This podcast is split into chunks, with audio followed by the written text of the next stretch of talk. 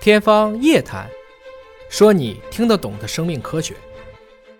除了说到零点一毫升的这个检测这种新的技术呢，还有一个就是一张眼底的照片。我们之前聊的时候提到过，眼底这个照片怎么个拍法啊？它能看出什么问题来？就是眼底一张照啊，全身疾病早知道。而且这种是无创的，对，无创的，而且特别快，你都不用散瞳。嗯是你坐那，你还没反应过来呢，啪，拍完这了种，真的光一特别闪好。嗯，你的图片就上去了。哎不用说要睁大眼睛，不要眨眼，瞪着，不呃用不用不用不用啊！！刚刚您说坐下去，还没反应过来就呢，结束了，就起来了，真特别好哦，。也没有什么伤害、疼痛没、有什么刺痛，什么都没只有有，是吧？诧异，怎么这么快？就是结束了。 就是给你拍张照的感觉，就不像大大家过去说做个检查，CT 核磁，嗯对哎呀摆半对，天，没躺有，半他天，能看哪些东西？它会采用的这个智能提取的这样技术，把你眼底的各个部位，像视乳头、像视网膜的静脉、视网膜的动脉、黄斑、管径的粗细、整个颜色有没有硬性渗出、有没有出血、有没有软性渗出、棉絮斑等等异常，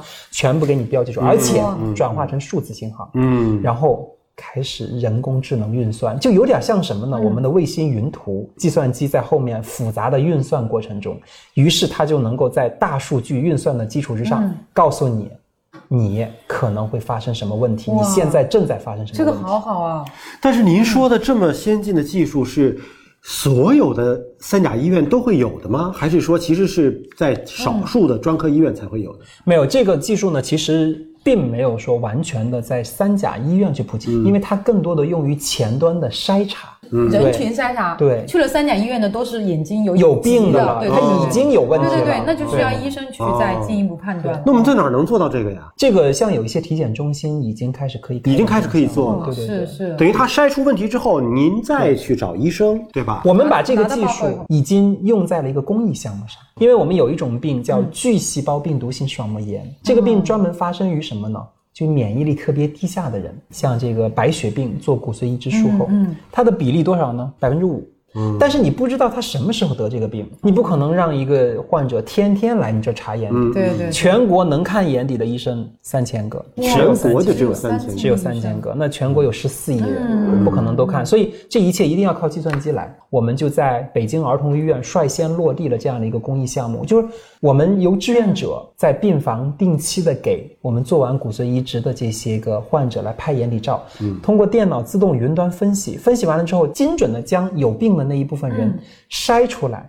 再再给由哎医生，嗯哦，这个特别好这。样给你筛掉了百分之九十五的工作量。对对，这个也是我们这个陶医生推行这个光芒计划，也在做这样的一个公益的事对，情。是的，这是对吧我们科技部分。所以这个其实大家如果知道这个技术了，可以去找一找啊，对我们的日常的体检其实也是有帮助的啊。嗯，那么同时呢，我们也是希望推动中国眼科的精准诊疗的这样的一个发展，因为所有的这个医学现在都在强调叫做精准医学、精准治疗。精准医学、精准治疗的前提就是你得先明确病因呢、先找到原因是什么呀，然后你再有针对性的进行治疗，而且很多是要进行个体的分辨的。它可能有一些个体化的差异。比如说同一个疾病到您这儿来了，人不一样，会不会治疗的方式啊，或者治病原因呢都不一样？百分之百不一样，百分之百甚至同一个病，同一家人都不能同一哦一样。家人对，哦，其实这里头呢，就是说实话呢，为什么会特别复杂？嗯，因为其实我们原来都学过数学嗯哈，有方程式，是你常常会发现，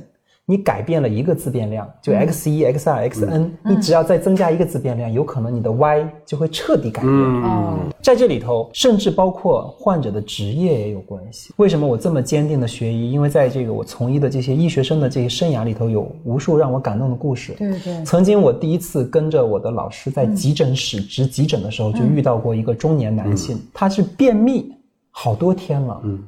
但是一直没有功夫来看病，因为单位是给他一个很紧急的一个任务啊，工程师就水电站，然后呢去建设，然后来看病。我们老师呢就给他做详细的腹部检查，结果发现腹部有摸到了肿物，就已经不是便秘的问题。，对，然后呢，他就说你真的不能走，我们要收你住院，嗯能不能把你家属叫过来？他就说你说吧，你跟我说，嗯，一切都跟我说。那我们老师还是跟他说了实情，他说你给我三天的时间，我一定要去单位把我手头上关于水电站建设的这个任务做一个很好的交接，我才能再来。所以，嗯太不容易了。嗯对于很多人来说，可能工作和责任感重于自己的健康；对于我们来说，常常治疗是因人而异嗯的。